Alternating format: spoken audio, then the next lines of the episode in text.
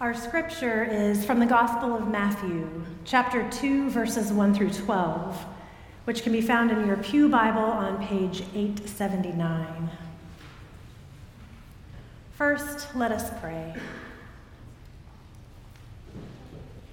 Holy God, giver of all light, open us that we might know your word and learn anew how to follow you. Amen.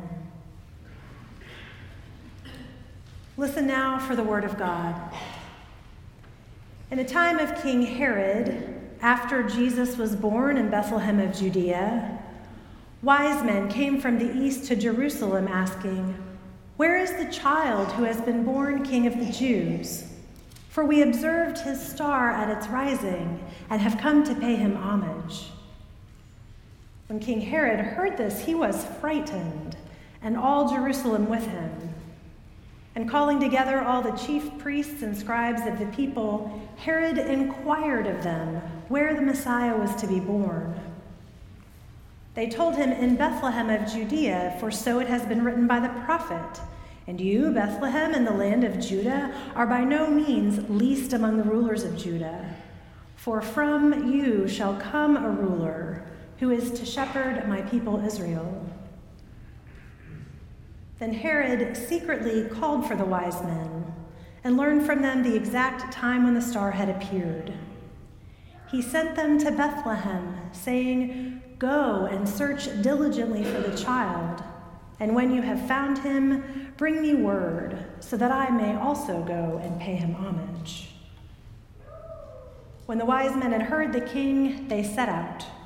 And there ahead of them went the star that they had seen at its rising, until it stopped over the place where the child was. When they saw that the star had stopped, they were overwhelmed with joy. On entering the house, they saw the child with Mary, his mother, and they knelt down and paid him homage. Then, opening their treasure chests, they offered him gifts of gold, frankincense, and myrrh. And having been warned in a dream not to return to Herod, they left for their own country by another road. The grass withers and the flower fades, but the word of our God stands forever. When I was in high school, I attended a retreat with other Presbyterian youth on a mountaintop in Tennessee. It was an unusually clear night, so a few of us walked out to a field so we could lay on the ground and look up at the stars. It was a cold night, I remember, and we shivered and huddled together for warmth. Soon someone brought blankets, so we forgot about the cold because there were so many stars in the sky, more stars than any of us had ever seen. We felt closer to the sky on top of the mountain, closer to each other as we oohed and awed over falling stars, and closer to God as we spent most of the evening in silent wonder at the expansiveness of the universe and a majesty beyond our imaginations. I didn't know a thing about astronomy or what to look for beyond falling stars and the Big Dipper. All I knew is that I felt a sense of complete wonder. Star of wonder, star of night, star with royal beauty bright westward leading, still proceeding, guide us to thy perfect light. I wonder what it was like to be one of the wise men that night. The wise men likely were astronomers and mystics, so watching the night sky was their life's work. And they lived in a time when people believed that anything unusual happening in the sky had significant meaning for us on earth. We're not exactly sure what they saw that night, just that they observed the star at its rising. What did they see? Had they waited their whole lives for an event such as this? Had astronomers waited before them too? What about this star was different? How did they know? And can't you see them oohing and awing as the star rises, pondering what it means? In total disbelief at what they saw, yet trusting what they saw, knowing together that it was time to pack their bags and go, feeling compelled to follow the star to who knows where. It was about this time last year in my life that I had a sense, an intuition, that a huge change was on the horizon in my life. I didn't know what it was about. I had just marked 20 years of living in Louisville, Kentucky. And if you'd asked me 20 years ago if I would end up making Louisville my home, I would not have believed you because I moved there for a one year intern position and had no plans to stay. If you'd asked me 20 years ago if I would end up attending Louisville Seminary and earning two master's degrees and becoming an ordained minister, I would not have believed you. Because I felt that graduate degrees were for people far smarter, and ordained ministry was for people far more faithful. If you'd asked me a year ago if I'd be leaving the home and community I loved and moving to Kansas City for a dream position in a remarkable con- congregation, probably I would not have believed you. But I might have. I might have, only because I had this strange intuition deep within that a monumental change was on my horizon. It was also this time last year, exactly a year ago, that I was homesick and unable to attend worship on the first Sunday of the year, which was a complete bummer, not just because I was missing church, but because I love this story of the Magi and the child. I love the story of Epiphany, where we celebrate God's light breaking into the world. And I love an epiphany ritual that my church did called Star Words. Notice I didn't say Star Wars, but Star Words. Every Sunday, on the first Sunday of, of the year on Epiphany, our church gave out Star Words. They're little paper stars, like this one, with one word printed on them a word having to do with the spiritual life. So the invitation was to draw a word out of the basket and to carry this word with you throughout the year, to carry it in your heart and to use it to reflect on your relationship with God. Getting a star word on Epiphany is something I looked forward to, so I was extra bummed to miss church that day but then excited to remember that my pastor friend Carrie gives out star words through social media every year. So I hit Carrie up for a word, and I waited in excitement and anticipation. Except the word she drew for me was meekness. Meekness. What in the world was I going to do with that? I'll be honest. I knew I was supposed to be all spiritual with it, but I wanted to give meekness back. I associated meekness negatively with being weak and helpless. Being meek as a female sounded to me like that old saying women should be seen and not heard, and meek and mild. I admit that wasn't very appealing. So I told a friend about my conundrum. I said, My star word is meekness.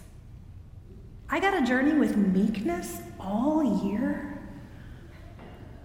And he had a completely different take. He said, Melanie, Jesus said, Blessed are the meek. Blessed are the meek. Okay, I said, I will sit with meekness. Maybe there's something to learn here. Except that didn't last very long because lo and behold, I get to church the next Sunday and there's a basket of star words left over from the previous Sunday for anyone who missed church and wanted to get a star. Aha, I thought, I'll get a new star. I reached in and pulled out a word, and the word was guidance. Now, guidance was something I could work with. Remember that sense, that intuition I had that something huge was on the horizon? Ah, I thought, guidance I need. And as it turned out, guidance was something I continually had to seek last year because the big change that was to take place in my life is that I began searching for a new call to ministry. Where I'd previously thought I would stay in Louisville, I felt God calling me to look beyond Louisville to other positions and places I had never dreamed possible. And a year later, that intuition is realized. Thanks to God's guidance, I find myself in Kansas City in a dream position in a remarkable congregation. And you know what? In the midst of all that seeking of God's guidance, I realized that meekness is just as big a part of the equation as guidance. Guidance and meekness go together. It turns out we can't truly seek God's guidance without a healthy dose of meekness. I needed meekness in order to be open, in order to follow God's call on my life.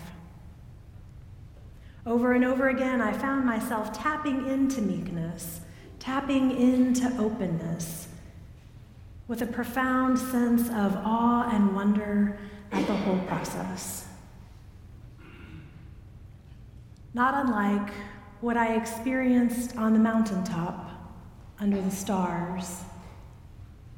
Not unlike what the Magi must have felt in their excitement and anticipation as they saw the star rising. Matthew says that when they reached the Christ child, they were overwhelmed with joy. They have brought three very expensive gifts on a long, arduous journey from another country. And what are these gifts? We know this. The first one is gold, the second one is frankincense, and the third one is myrrh. But all of that goes by the wayside when they arrive. They are overwhelmed with joy. They bow down and worship him first. First, they give their hearts. Then, they open their treasure chests and present him with gifts of gold and frankincense and myrrh. So, the fourth gift of the Magi the gift of themselves, the gift of their hearts, was actually the first gift they offered to baby Jesus. The star has led them to the right place. Their study and intuition and faith and trust have led them to the right place. For we observed his star at its rising and have come to pay him homage. That is why they went. That is why they followed, to pay him homage. And isn't that our story too? That we observe his star rising in our lives and come to pay him homage. We have journeyed through the season of Advent and Christmas once again we have heard the story and sung the carols once again. We know this star. We know where it leads. And yet, how hard is it sometimes to follow the path illuminated before us? We get lost in the mess of life. We get lost in our fears at being on the brink of an escalating war. We get lost in our despair as we watch the fires in Australia ravage a continent, an entire species.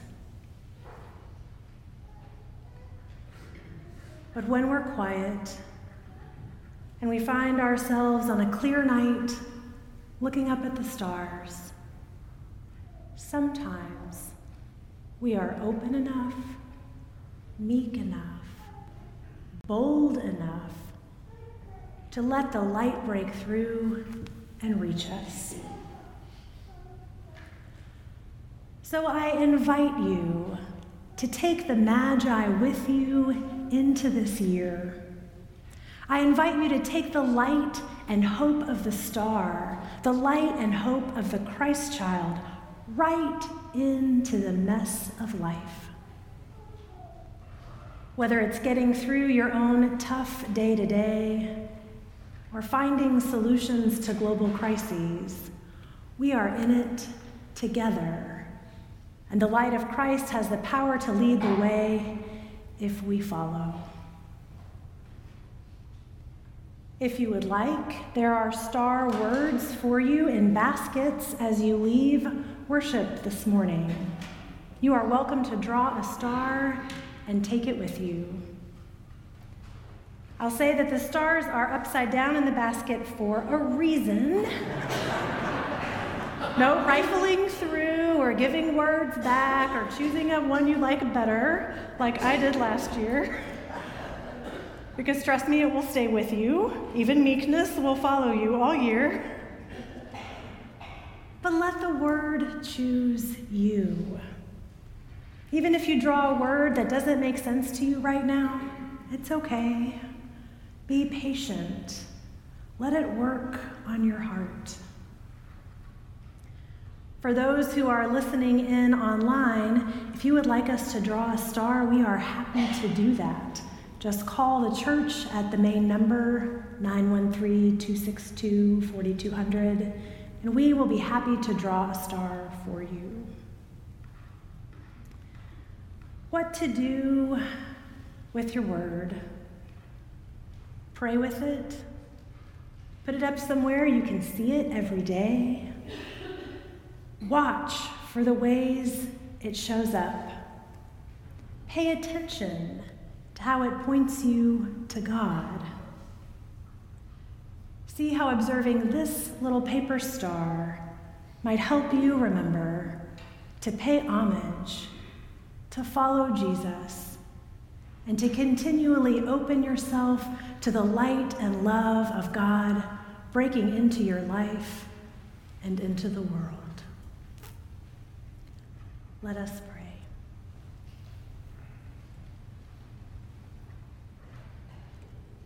O oh God, we seek to follow you the way the Magi did, in faith and trust. Stay with us and guide us Guide us to thy perfect light.